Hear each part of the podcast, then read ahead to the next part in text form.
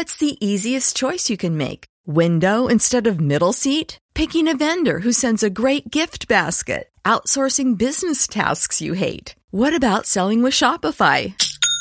Whether you're selling a little or a lot, Shopify helps you do your thing, however you cha-ching. Shopify is the global commerce platform that helps you sell at every stage of your business. From the launch your online shop stage to the first real-life store stage, all the way to the did we just hit a million orders stage? Shopify's there to help you grow. Whether you're selling scented soap or offering outdoor outfits, Shopify helps you sell. Wherever and whatever you're selling, Shopify's got you covered. Sign up for a one dollar per month trial period at shopify.com slash try. Go to shopify.com slash try now to grow your business, no matter what stage you're in. Shopify.com slash try.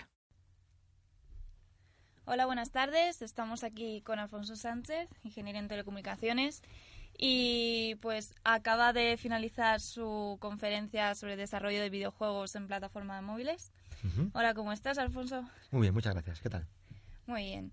Pues nada, vamos a proceder a hacerte unas pequeñas preguntillas, a ah. ver qué nos cuentas. ¿Tú crees que hablando de, de todos estos niños que ahora mismo, uh-huh. como has dicho en la conferencia, tienen, o sea, nacen con una tablet de la mano, ya uh-huh. prácticamente, ¿crees que es bueno que los niños tengan ese acceso tan directo a las tablets o es en algún punto muy perjudicial? Yo creo que, o sea, realmente yo creo que no es ni bueno ni malo. O sea, yo creo que es, es interesante que los niños tengan acceso a los medios, a las tablets en concreto en este caso. Pero creo que, sobre todo, lo importante es que sea un acceso controlado por un adulto. Es decir, lo comentábamos antes, si una tablet se convierte en la herramienta para te la doy, la suelto al niño y me olvido del niño, eso es extremadamente peligroso. Claro. Porque puede captar o puede llegar a contenidos que no son deseables para un niño pequeño. En cambio, o un tablet con un control parental y con un padre que esté encima, que esté utilizando el tablet para, para aportar, para, para eh, conseguir mejores capacidades para su hijo, eso es muy interesante, porque un tablet te da muchas capacidades, muchas posibilidades de, de extender en imagen, en secciones táctiles, ¿de acuerdo? Que guiadas por un padre, pues es una experiencia muy positiva para el niño. Uh-huh. Y bueno, eh, nos has contado que el proceso de crear un videojuego, ya sea o muy complejo o fácil, ya sea sencillo como el típico este de la serpiente, o sea, uh-huh. es también muy, muy complejo este proceso. Entonces, o sea, me gustaría saber que si, aparte de, de trabajar tan duro, si en este proceso complejo y has trabajado durante horas, días, incluso meses... Uh-huh. ¿Ha habido alguna vez un momento en el que hayas creado algo y no ha tenido éxito y su, o sea, todo tu trabajo durante todos esos meses, o sea, no ha servido para nada? Sí, claro, claro, claro. Eso, la sensación de frustración al, al desarrollar está muy presente. Eso es algo, pero es algo inherente a la creación. Cuando estás creando algo, aciertas y muchas veces te equivocas. Lo bueno es que al equivocarte aprendes lo que no hay que hacer. Entonces, la siguiente vez ya sabes que por ese camino no vas a ningún sitio. Pero sí, sí, está, y esa sensación da mucha rabia. De hecho, hay otra sensación que también ocurre muy frecuentemente en el mundo del desarrollo, es que hay un problema, estás un día entero trabajando en ese problema y te vas a casa y no has sido capaz de, so- de resolver el problema. Sí. Te embarca una sensación de frustración y de rabia y de... ¿vale? Muy mala. Pero, como a fin de cuentas esto se basa en tus conocimientos, uh-huh. al día siguiente, que estás descansado, que estás fresco, algo se te enciende en la cabeza y de repente dices, oye, se probó esto. Y en cinco minutos acabas de resolver lo que el día anterior fuiste incapaz de resolver durante ocho horas. Y eso ocurre. Por eso muchas veces hay que saber cuándo parar. Uh-huh. Sabes, mira, hoy, hoy es más fácil que rompa algo a que arregle algo. Así que hoy lo dejo, hoy lo dejo y mañana seguiré con más ganas. Y sí, es una sensación común. Y, y bueno, y está bien conocerla. Porque yo creo que cuando uno conoce el fracaso, Eh, es cuando realmente es capaz de, de conseguir la victoria. Y más o menos, eh, ¿cuánto suele durar el, el proceso de desarrollo de un, video, de un videojuego desde, a lo mejor no desde que tienes la idea, porque desarrollarla uh-huh. y todo eso pues es, es bastante, o sea, eh, es bastante costoso y tiene mucho tiempo, ¿no? Pero desde que a lo mejor ya empiezas a con los con los programas a hacerlo y uh-huh. a formarlo, hasta que, o sea, ¿cuánto tiempo dura desde ese momento hasta ya que, que te aprueban la aplicación? A ver, realmente se podría medir una escala logarítmica realmente, porque depende... Sí, un promedio. O sea, un es que es una pregunta muy complicada realmente. Sí, porque, porque fíjate, mira, unos te... O sea, generalmente, te más, otros hablamos menos. Generalmente en meses, ¿vale? La escala se mide en meses, uh-huh. como mínimo, ¿vale? Claro. Porque... Por, por los tiempos que se manejan. Realmente... Pero ojo, ¿eh? Puedes hacer un fin de semana, juntarte tú y tus amigos a programar un concepto y tener una cosa jugable hecha en un fin de semana. El problema hay, el problema que, que existe es que eso seguramente no sea un producto competitivo a nivel mínimo en el mercado en que nos movemos. Por eso, para que un producto sea competitivo a nivel mínimo, hablamos de una duración en torno a meses para conseguir algo decente. No, no hablamos de algo espectacular, ¿eh? Algo decente, algo que, uh-huh. que sea relativamente...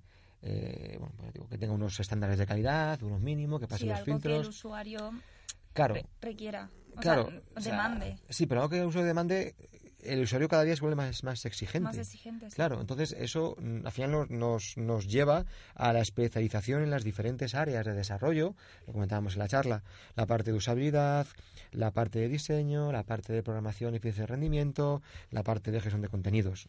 Y en base a eso, entonces, ya, eh, claro, ya tienes muchos perfiles, un tiempo que se mide en meses, efectivamente.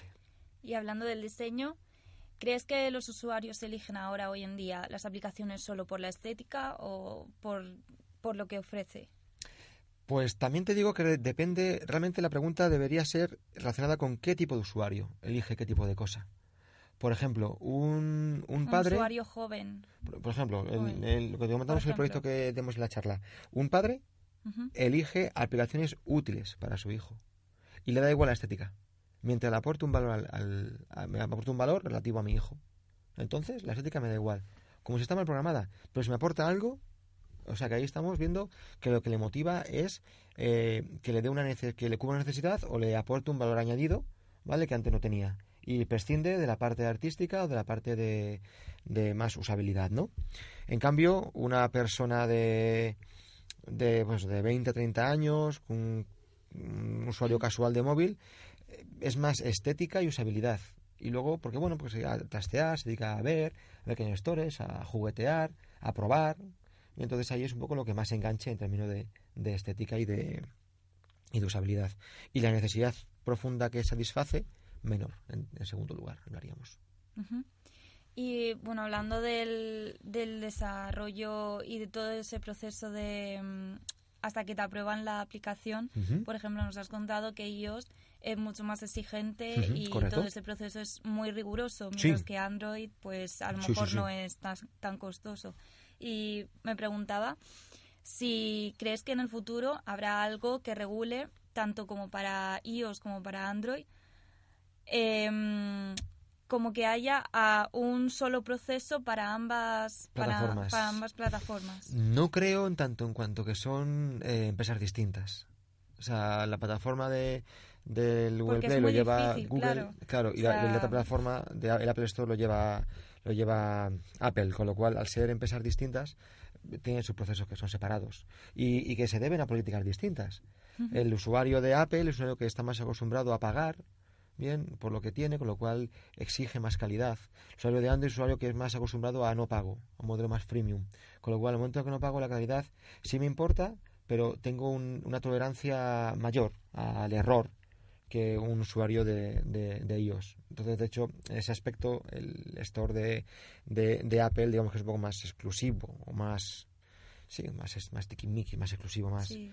Eh, pijotero, ¿no? Que, que el de que el de Android, ¿verdad? Es más difícil trabajar con con iOS. Sí, es más difícil, es más difícil, perdón, es más difícil la aprobación del producto. En cuanto sí. a desarrollo, desde mi punto de vista es más sencillo, porque como es, la plataforma es más robusta y está más trabajada, es más es a la hora de desarrollar está todo más, hay menos opciones, es más todo más estandarizado. Y a los desarrolladores generalmente nos gusta que esté todo estandarizado para tener poquitos casos particulares y sea todo un desarrollo común, ¿no? Entonces, como opinión personal, ¿con, con qué te quedas? ¿Con iOS o con, con Android? Con los dos. Con los, con dos. los dos, porque los dos son negocio. O sea, yo, si claro. me preguntas como persona particular, eh, a mí los Mac me dan buen resultado. Pero, por ejemplo, uh-huh. yo mi Mac tengo instalado en Windows para jugar a mis juegos de, de P C. Bien. Ahora, como, como empresa, con los dos, porque los dos tienen su nicho de negocio. De hecho, cuando hacemos un producto, un desarrollo, generalmente es para las dos plataformas, porque si no, nos negaríamos una parte del mercado. Pues nada, esto ha sido todo. Muchísimas gracias, Alfonso, por, por estar en la Semana de la Comunicación de la Universidad Europea de Madrid. Y nada, mucha suerte. Muchas gracias por todo. Gracias a vosotros. Dale más potencia a tu primavera con The Home Depot. Obtén una potencia similar a la de la gasolina para podar, recortar y soplar con el sistema OnePlus de dieciocho voltios de Ryobi desde solo ochenta y nueve dólares. Potencia para podar un tercio de un acre con una carga. Potencia para recortar el césped que dura hasta dos horas. Y fuerza de soplado de ciento diez millas por hora. Todo con una batería intercambiable. Llévate el sistema inalámbrico OnePlus de dieciocho voltios de Ryobi. Solo en The Home Depot. Haces más. Logras más.